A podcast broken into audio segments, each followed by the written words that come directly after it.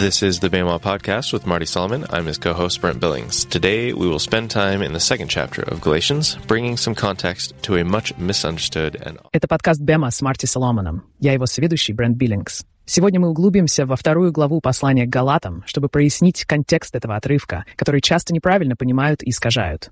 Мы подойдем к тем вопросам, которые мне часто задают. Люди всегда интересуются отношениями между иудеями и язычниками, Торой, законом, кошерной пищей. И я всегда отвечаю, подождите до четвертой сессии. И вот, наконец, мы дошли до этого. На выходных я был в новом ресторане одного из членов семьи, и одной из закусок там была пинта бекона. Пинтовый стакан с толсто нарезанным беконом. And we ordered that immediately. И мы сразу же сделали заказ. Давайте разберемся, почему это важно. Как пинта бекона может стать метафорой для нашего изучения книги к Галатам? Какой это ресторан? Представим его здесь. В нем подают пинту бекона. Он называется Backyard Tap House и находится во Флоренции, штат Монтана, к югу от Миссулы.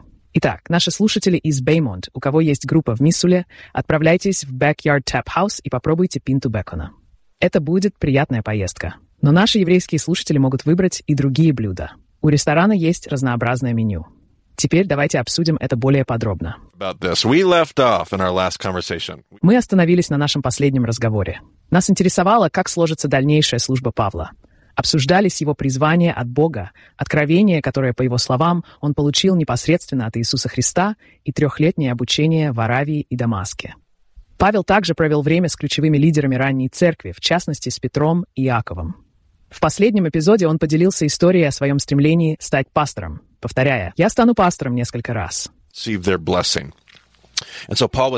И вот Павел был послан этой церковью вместе с Варнавой в книгу Деяний. Галаты и Деяния как бы переплетаются и пересекаются на протяжении всей этой беседы.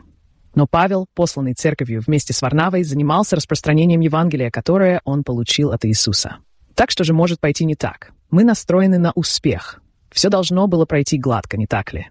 Что ж, Брент, откройте нам вторую главу к Галатам. Я прочитаю ее вам.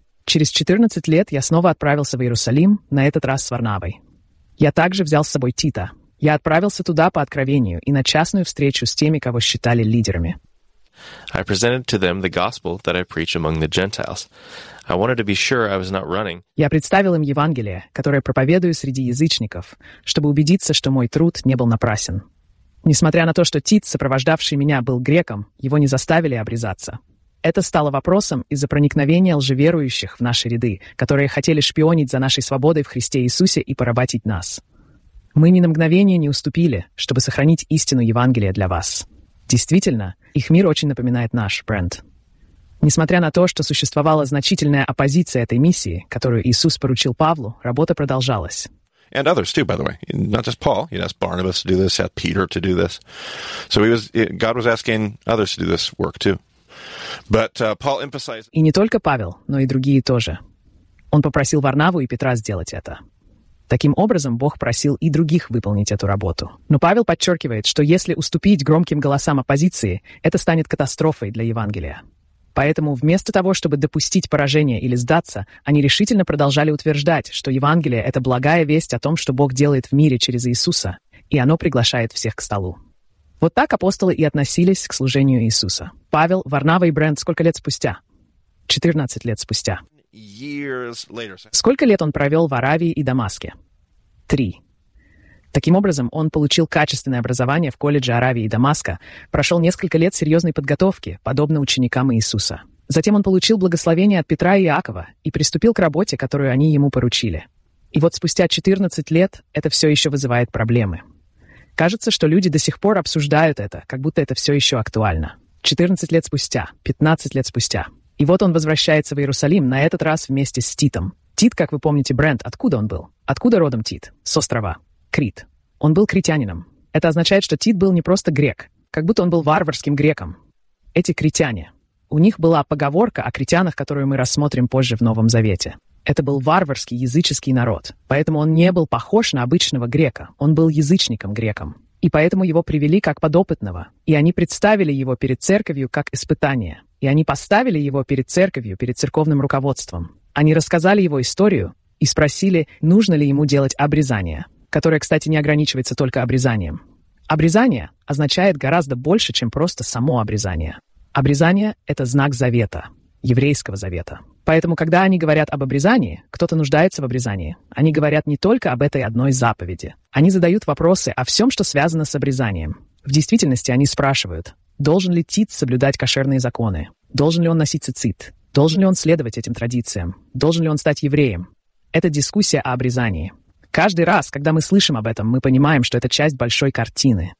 Поэтому я собираюсь разобраться в этом. Мы можем легко потеряться в деталях. Так вот, спустя 14 лет после того, как Павел и Варнава начали свою миссию по призыву Иисуса, спустя 14 лет вопросы все еще вызывают внутренние споры. Поэтому они возвращаются, чтобы разрешить эти вопросы спустя 14 лет, сохраняя приверженность единству церкви.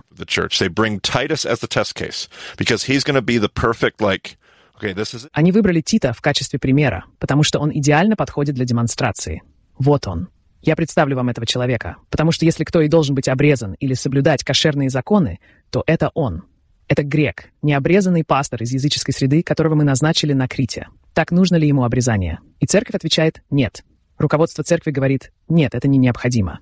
«Нет, не нужно». Он не хочет этого. Продолжайте чтение с того места, где остановились, Брент. As for those who were held in high esteem, whatever they were, makes no difference to me. God does not show favoritism. They added nothing to my message. Что касается тех, кто пользовался большим уважением, кем бы они ни были, это для меня не важно. Бог не делает исключений. Они не внесли никаких изменений в мое послание. Напротив, они признали, что мне было поручено проповедовать Евангелие не обрезанным, а Петру обрезанным. Ведь Бог, который помогал Петру в служении обрезанным, также помогал и мне в служении язычникам. Они протянули мне руку общения, признав благодать, данную мне. Мы договорились, что я буду обращаться к язычникам, а они — к обрезанным. Все, что они просили, — это не забывать о бедных, что я и собирался делать все это время. Павел продолжает утверждать, что руководители церкви даже не пожелали вносить изменения в его послание. То есть они не только подтвердили свои обязательства, но и отказались от корректировок. Как будто я вернулся спустя 14 лет. Теперь у них было достаточно времени, чтобы обдумать это. Много времени, чтобы прислушаться. Они слышат все аргументы скрипучего колеса и всех недовольных в церкви, точно так же, как было тогда, так же, как это происходит у нас сегодня. И я думаю о 14 годах, как мы говорим о законах Торы. Да, конечно, в своих синагогах в шаббат они читают Тору 14 раз. Кажется, будто происходит серьезное размышление. Не так, что они что-то забыли. Скорее, они повторяют это снова и снова. Верно, совершенно верно. Да, это отличное замечание. И после всего они даже не захотели внести коррективы. Они не захотели их вносить. Он сказал, они ничего не добавили к моему посланию. Это он утверждал. Они ничего не добавили. То есть это не было так, что они сказали, «Хорошо, Павел, у тебя есть Евангелие, но мы думаем, что тебе нужно еще раз подчеркнуть это или добавить к твоему посланию». Они ничего не добавили.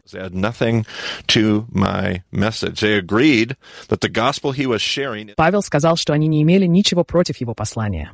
Они согласились с тем, что Евангелие, которое он проповедовал, действительно является вестью о Божьем деле и царстве на земле. Они поддержали Павла и вновь поручили ему распространять это Евангелие среди язычников, так же как Петр возглавлял его распространение среди иудеев. Павел утверждал, что Петр, Иаков и Иоанн протянули ему руку дружбы, то есть приняли его и его учение как часть своего заветного сообщества. Он стал одним из них. В римском мире бренд было особое рукопожатие, которое нельзя показать в подкасте, но оно существовало.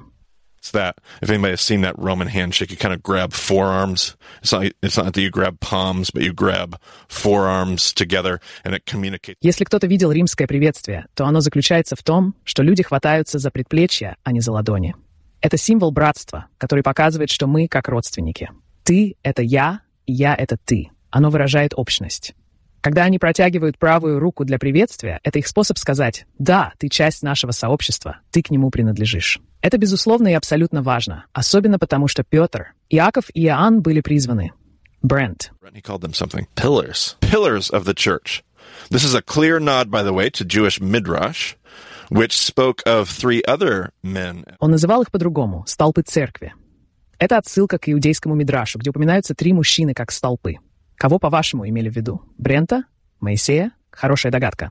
Но давайте посмотрим еще раньше. О, извините. Авраама, Исаака Иакова. Верно. Так вот, три патриарха. Авраам, Исаак и Иаков. Интересно, что патриархов три. Не так ли? Или есть четвертый? Мы часто говорим об Аврааме, Исааке и Иакове. Но многие задаются вопросом, а что насчет Иосифа? В иудейской традиции часто встречается число три, а затем четыре. Три, а потом четыре. Три, но в то же время четыре. The kind of rhythm and nature to Judaism. And so there were three pillars Abraham, Isaac, and Jacob. But then there was also. Иудаизм — это своего рода ритм в природе. Итак, были три столпа — Авраам, Исаак и Яков. Но существует и четвертый столб — Иосиф. И что мне в этом нравится, так это то, что Павел явно дает намеки. У нас здесь три столпа — Петр, Яков и Иоанн, столпы Церкви Нового Завета. Как бы вы ни называли эту новую общину, но разве нам не хватает четвертого столпа? И кто же станет этим четвертым столпом? Я не знаю. Так мне кажется. Возможно, я ошибаюсь. Но мне кажется, что именно это и происходит. И Павел делает на это ссылку, говоря о столпах церкви. Of the church, a clear nod to the Midrash, which spoke of Abraham, Isaac, and Jacob as the pillars of the Jewish people. Явная отсылка к Мидрашу, в котором рассказывается Аврааме, Исааке, Хеке и Иакове, как о столпах еврейского народа. Они были лидерами, на которых основана Божья семья. На это также указывает Павел. В предыдущем абзаце мы читали, что для него важно право на общение. Потому что если бы он не ценил это общение, помните Брент, фразу, которую он использовал? Он боялся, что иначе его бег был бы напрасным. Напрасно пробежать свою дистанцию. Я думаю, что речь идет о следующем. Апостол Павел, как вы знаете, человек, который, кажется, ни о ком не заботится. Но в этой главе мы видим, что он очень обеспокоен вопросом подотчетности. And the authority of the church and the pillars, Peter, James, and John. If Paul did not have the blessing of the pillars, he would not... И авторитет церкви и столпы, такие как Петр, Иаков и Иоанн, имели огромное значение. Если бы у Павла не было благословения этих столпов, он бы не смог продолжить свое служение. Для меня, как для человека, изучающего Библию, это крайне важно. Этот триумвират стоял у истоков ранней церкви. Эти три человека были ближе всех к Иисусу и его учению. Они сопровождали Иисуса ближе, чем кто-либо другой, и были приглашены в места, куда никто другой не имел доступа, например, на гору Преображения и в Гефсиманский сад, где Иисус молился. Они были посвящены в раввинские учения, которые впоследствии должны были передать другим ученикам. In the Jewish world, they were set to lead the charge. Peter, of course, was head over the entire movement as Jesus' right hand man. James, as we know from church history, not church tradition, but church history, those two things are different, um, and references in the book of... В иудейском мире они были призваны возглавить движение. Петр, безусловно, был лидером всего движения, как правая рука Иисуса. Иаков, как мы знаем из церковной истории, а не из традиции, был главой Иерусалимской церкви, церкви иудеев на юге. В то же время Иоанн в итоге стал пастором в Азии и провел большую часть своего служения в Ефесе. Меня увлекает изучение того, как ранняя церковь функционировала в условиях разногласий. I believe the New Testament gives us ample evidence to suggest that there was even a slight disagreement among the pillars. James as the lead, like imagine Peter, James and Я полагаю, что Новый Завет предоставляет достаточно доказательств для предположения о наличии некоторых разногласий среди апостолов. Иаков был лидером. Представьте себе, что Петр, Иаков и Иоанн обсуждают вопросы, а затем Павел вносит свои аргументы, после чего они закрывают дверь и обсуждают все вместе. Как вы думаете, они все были единодушны? Возможно, кто-то из них выразил недовольство. Вероятно, Иаков, как лидер Иерусалимской церкви, был убежден, что все должны следовать закону. Это произошло на Иерусалимском соборе, где Иаков возглавил обсуждение и определил, какие законы могут быть предписаны язычникам. Помните, мы обсуждали это несколько выпусков назад, Брент? Он был одним из тех, кто поддержал Ноев завет, говоря, что хотя свобода хороша, необходимо установить определенные правила для язычников. И, конечно, мы знакомы с посланием Иакова и его аргументами против излишней открытости Евангелия и возможных последствий в определенных ситуациях. Мы еще вернемся к обсуждению Иакова позже. Не беспокойтесь. Хотя я не вижу никаких противоречий, я не утверждаю, что в нашем так называемом Новом Завете их нет. I can certainly feel the presence of James and his desire to make sure the church stays. Я определенно ощущаю присутствие Иакова и его стремление убедиться, что церковь следует установленному курсу на протяжении всего Нового Завета. Это будут мужи из Иакова, о которых мы узнаем здесь в послании к Галатам, буквально через минуту. Это люди, посланные Иаковом для проверки церкви. Они окажутся лжебратьями из Иудеи. Это церковь на юге, которая не может принять Евангелие, проповедуемое Павлом. Я считаю это исследование увлекательным, так как оно освещает очень человеческую борьбу внутри этого нового движения. Сложный процесс взаимодействия и освобождения, о котором мы говорили ранее, а также стремление уважать голос и авторитет общины как средство, которое Бог использует для руководства и направления человека. Возьмем, к примеру, Иакова, который должен был прислушаться к этому голосу Иерусалима. Совет на этой встрече, их решение, а также стремление возглавить общину несогласных иудеев должны стать примером для всех нас.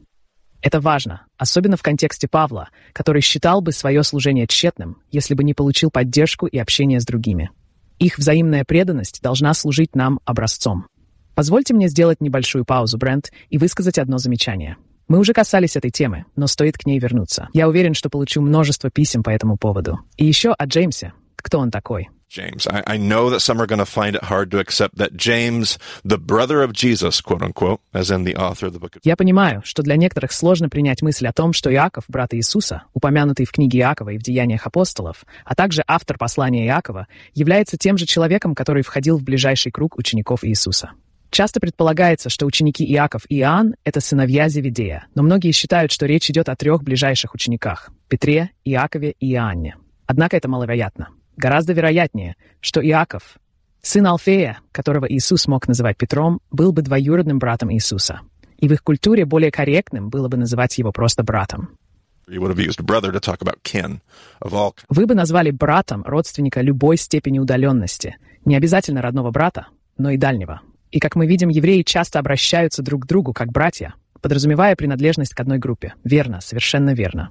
Также этот титул используется в отношении Иакова, брата Иисуса, что является более конкретным определением. И вы правы, что они используют этот термин иначе, чем мы привыкли. Таким образом, это был бы Петр, Иаков сын Алфея и Иоанн сын Зеведея, составляющие ваш триумвират. С точки зрения раввинов, в руководстве церкви можно ожидать участия только трех учеников, которые были ближе всех к Иисусу — Петра, Иакова и Иоанна. Следуя за Иисусом, именно они, согласно иудаизму, должны возглавлять церковь. Этот вопрос не вызывает сомнений. Однако он все еще обсуждается, и я убежден, что это единственно верная точка зрения, соответствующая вдохновению текста и честному изложению истории церкви. Поэтому я ожидаю множество писем по этому поводу. Уже сейчас я ощущаю необходимость объяснить свою позицию, поскольку многие считают, что Иаков, брат Иисуса, был его сводным братом. Я с этим не согласен. Of И вы можете найти множество научных работ, подтверждающих любую точку зрения, которую вы захотите поддержать. Вот так вот. Но пора заканчивать подкаст. Возможно, мы вернемся к этой теме позже, возможно, даже сделаем специальный выпуск. Кто знает. Ладно, давайте подведем итоги. Несмотря на то, что Павел дал общине право обсуждать его жизнь, служение и призвание, он не ставит себя выше них. Он не считает их просто людьми.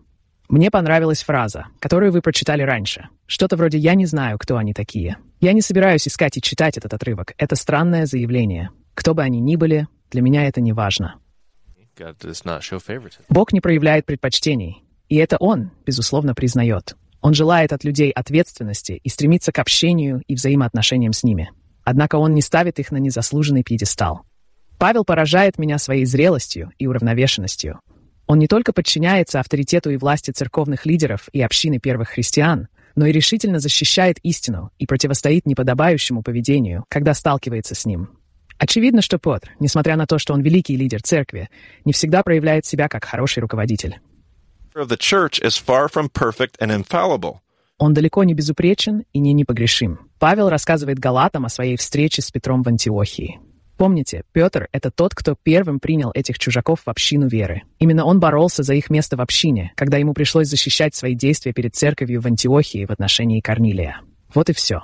Но продолжим, Брент, читайте нам послание к Галатам. Давайте перейдем ко второй главе. Когда Киев пришел в Антиохию, я выступил против него, потому что он был неправ. As he stood condemned.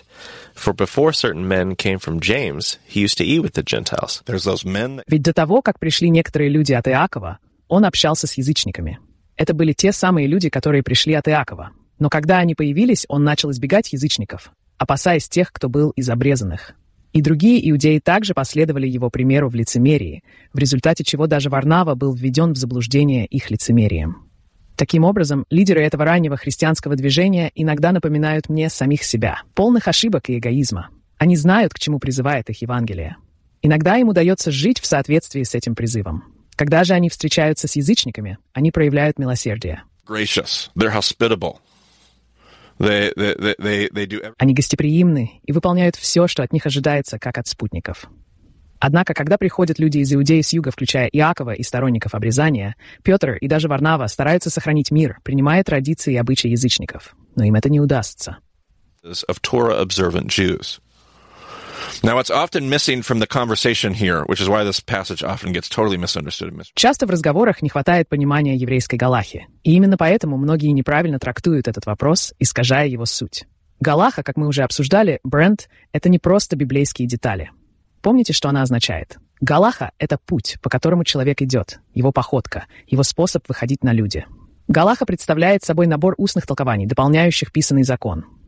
В более широком смысле Галаха определяет, как человек следует по жизни. После того, как Бог дал заповеди, людям нужно было понять, как их применять на практике. И устная традиция предоставила эту основу. But in the new way that Jesus is, is inviting us to live, and even during his own ministry, we talked about Jesus critiquing. В новом образе жизни, к которому нас призывает Иисус, и даже во время его служения, мы отмечаем, что Иисус критиковал традиции и Галаху, где это уже было заметно ранее. Я считаю, что Иисус явно выразил это в своем учении. Однако некоторые толкования могли помешать истинному посланию Евангелия. В частности, речь идет не о письменной Торе, а об устной традиции. Мы обсуждаем не письменное священное писание, а устные традиции. Примером может служить запрет на употребление пищи вместе с язычниками. While God never commanded this in Torah, the halakha of the Jewish world had deemed it Хотя в Торе Бог никогда не запрещал это, еврейская Галаха считала неприемлемым употребление пищи вместе с язычниками. Это было связано с вопросами чистоты и сохранения уникальности. И как мы видели это на примере Брент, Корнилий. Именно Корнилий и видение Петра, верно? Петр имел видение и не хотел есть, но Бог продолжал говорить ему, «Не называй нечистым то, что я очистил». И Петр понял, что Бог не считал людей нечистыми, а что-то другое. И это была Галаха, верно? Поэтому те, кто принадлежал к обрезанным, считали, что это различие должно оставаться. Верно. So Peter and Barnabas find it hard to shake the halakha that they had lived with their entire life. Петру и Варнаве было сложно отказаться от Галахи, с которой они были знакомы всю свою жизнь. Это видно из истории Петра с Корнилием в Деяниях десяти. Однако Павел понимал, что это противоречит Евангелию Иисуса и призывал их изменить свои взгляды. Возьмем для примера следующие стихи. «Когда я увидел, что их поведение не соответствует истине Евангелия, я сказал Кифе при всех, «Ты, будучи иудеем, живешь как язычник, а не как иудей. Как же ты можешь заставлять язычников следовать иудейским обычаям?» Это выражение «иудейские обычаи» относится к Галахе. Именно эти обычаи составляют Галаху. Хотя Петр и Варнава не требуют от язычников соблюдения этих заповедей, или даже миксатма асахатора, о которых мы говорили ранее, им сложно избежать роли иудеев, когда в город приезжают уважаемые люди. Павел публично противостоит Петру, давая понять, что он больше не следует этим правилам. Так зачем же он требует их соблюдения от других, включая язычников, когда среди них есть люди из Иудеи? Петр устраивает представление для иудеев, ведет себя неестественно, словно он кто-то другой, и верит в то, во что на самом деле не верит. Я уверен, что Петр находит для этого оправдание, но не по злому умыслу, а таким образом, чтобы это имело для него смысл. to him, he was like, "Well, Paul, you Он сказал, «Ну, Пол, ты всегда говорил, что хочешь быть всем для всех людей. Я просто становлюсь иудеем для иудеев». А Павел отвечает, «Нет, нет, нет, вы подрываете суть Евангелия. Ведь Евангелие — это совершенно новая истина». Я считаю, что New International Version правильно передает цитаты. Брент, в вашем новом издании Anyway кавычки вокруг следующего абзаца сохранены до конца главы? Отлично. Так и должно быть. Прочтите нам, пожалуйста. Следующий абзац. В сноске указано, некоторые комментаторы заканчивают цитату на 14 стихе, который я только что прочитал. И это правда. И ESV, по-моему, является хорошим примером такого перевода. Я не согласен. Я думаю, что Павел все еще обращается к Петру в этом следующем отрывке. Мы, иудеи по происхождению, а не грешные язычники, знаем, что человек оправдывается не по делам закона, а через веру в Иисуса Христа. И мы уверовали в Христа Иисуса, чтобы быть оправданными через веру в Христа, а не по делам закона, потому что по делам закона никто не будет оправдан. Первое, на что я хочу обратить ваше внимание, это то, что старый и новый НИИ отказались от этого. Ранее это было в самом начале. Брент, прочитай нам первую половину этого предложения. Мы, рожденные евреями, а не грешными язычниками. Хорошо. В старой версии НИИ слова «грешные язычники» были в кавычках, и я считаю, что это было верно. В новой версии НИВ от этого отказались. Я верю, что в первый раз они поступили правильно, потому что кавычки, которые они использовали, хоть и не могли быть полностью обоснованы, помогали передать глубину высказывания. Это не было уничижительным замечанием в адрес язычников. Как о группе грешников.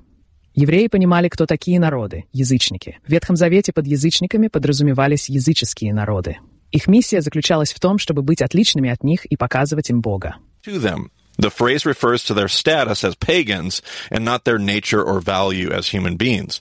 So when he says, we who are Jews by birth and not sinful Gentiles, we know that we're not pagans, Paul says. Эта фраза относится к статусу язычников, а не к их сущности или ценности как людей. Поэтому, когда он говорит «мы иудеи по рождению, а не грешные язычники», мы понимаем, что не являемся язычниками. Павел утверждает, те из нас, кто иудеи, например, я и Петр, знаем, что не язычники. И тем не менее, он продолжает обсуждать это до конца отрывка.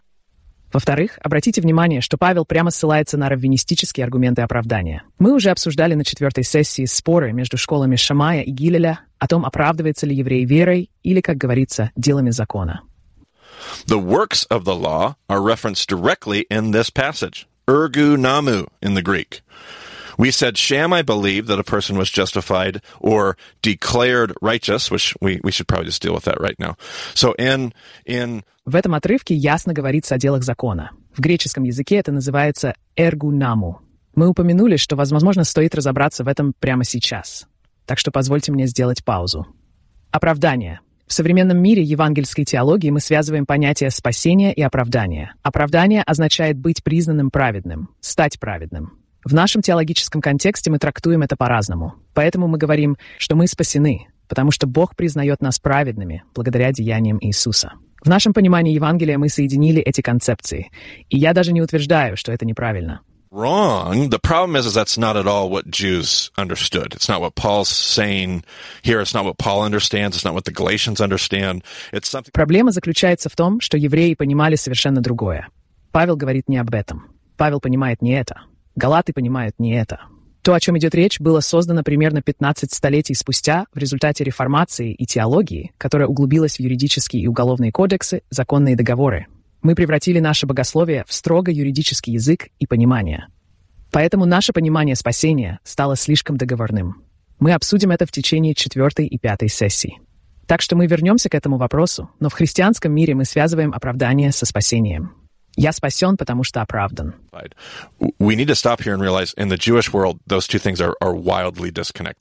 Мы должны понять, что в еврейской традиции спасение и благодать — это не одно и то же. Они абсолютно несовместимы с идеей, что спасение зависит от наших действий. Спасение — это исключительно дело Божье, и человек не может влиять на это. По благодати Бог спасает тех, кого желает, и это не наша забота.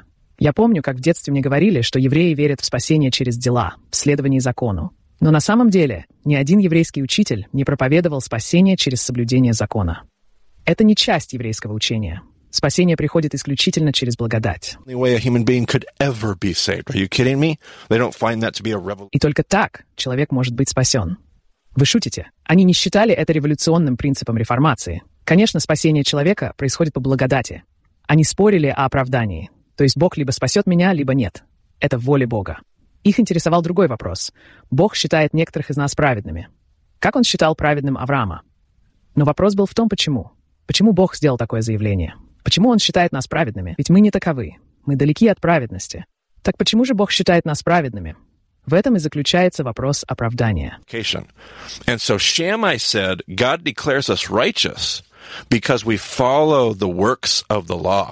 the works of the law. The miksat ma'aseh haTorah. Because we eat kosher, because we wear tassels, because we do those things, God looks at us and he says, I see your righteousness and I declare you righteous. But he'll... И вот Шамай заявил, Бог считает нас праведными, потому что мы следуем предписаниям закона. Мы едим кошерную пищу, носим цицит, выполняем эти обряды.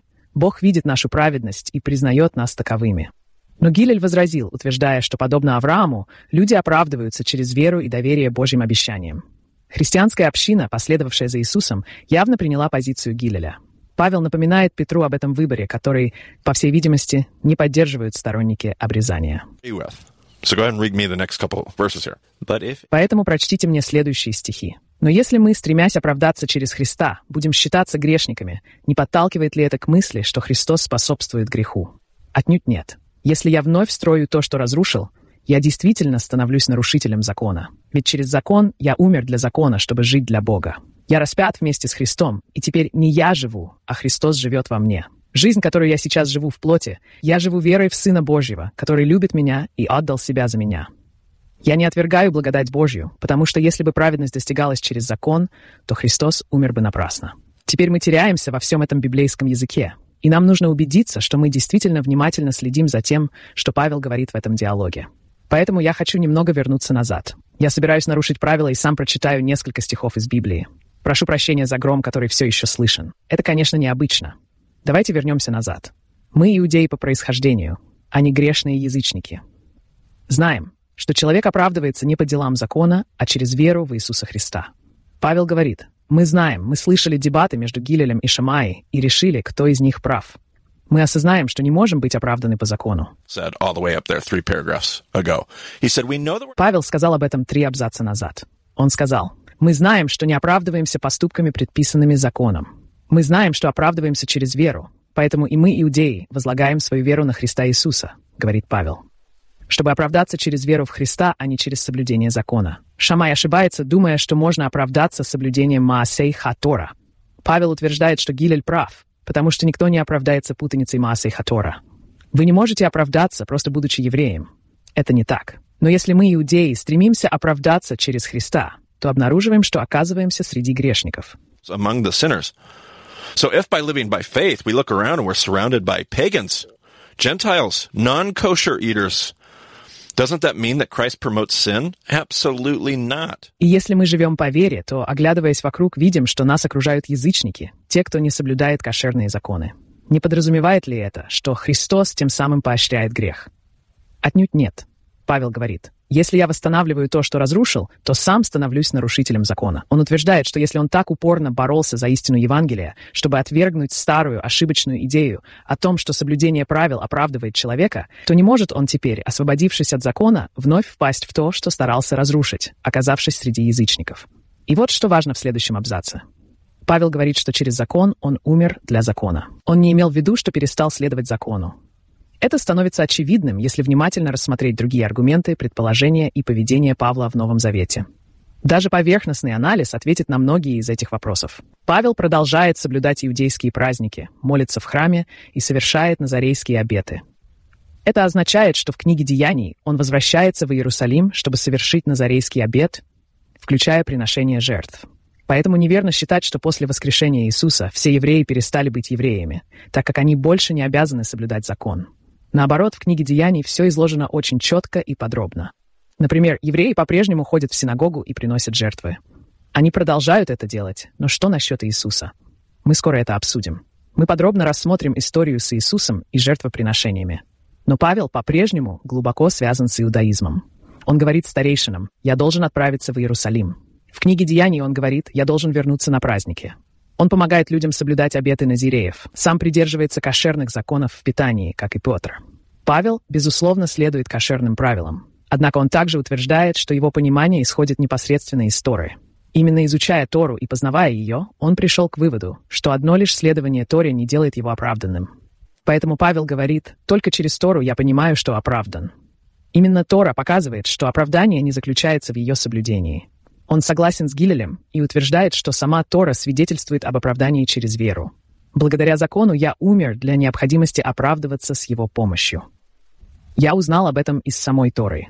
Это станет очевидным, когда Павел в следующей главе обратится к книгам Бытия и Левита, чтобы аргументировать в пользу Евангелия и оправдания через веру. Павел не намерен цитировать какую-то новую книгу. Он покажет, как Тора сама учит этому. Так же, как мы делали это с тобой, Брент, в подкасте «Будь моим». Павел считает, что если великие лидеры, такие как Петр и Варнава, будут восстанавливать то, что община Иисуса старательно разрушала в моменты разногласий, то Евангелие потеряет свою силу. Воссоздание того, что было разрушено с таким трудом, помешает людям увидеть историю, которую Бог вел с времен сотворения мира. Таким образом, они фактически станут нарушителями закона, отменяющими учение Торы. Это был содержательный разговор. Думаю, мы можем на этом остановиться. Конец второй главы. Это был важный диалог. Именно так. Здесь действительно многое обсуждается. There's a lot of stuff in here. A lot of stuff in here buried in this. So about that pint of bacon. Pint of bacon. We still got some more. Здесь многое скрыто. Касаемо той пинты бекона, мы еще вернемся к этому вопросу. Люди могут не понимать, куда мы направляемся, но мы обязательно это обсудим. Если у вас есть вопросы по этому эпизоду, предлагаю оставить их до окончания нашего мини-сериала по Галатам. Так мы сможем ответить на все вопросы к концу серии. Мы должны пройти через все испытания Галат, а затем вернемся и пробежимся по всему пути Бекона. Отлично. Итак, все подробности о шоу вы можете найти на сайте Бейма по адресу discipleship.com. Благодарим за присоединение к нам в подкасте Бейма. До скорых встреч в эфире. Яков, Кефас и Иоанн.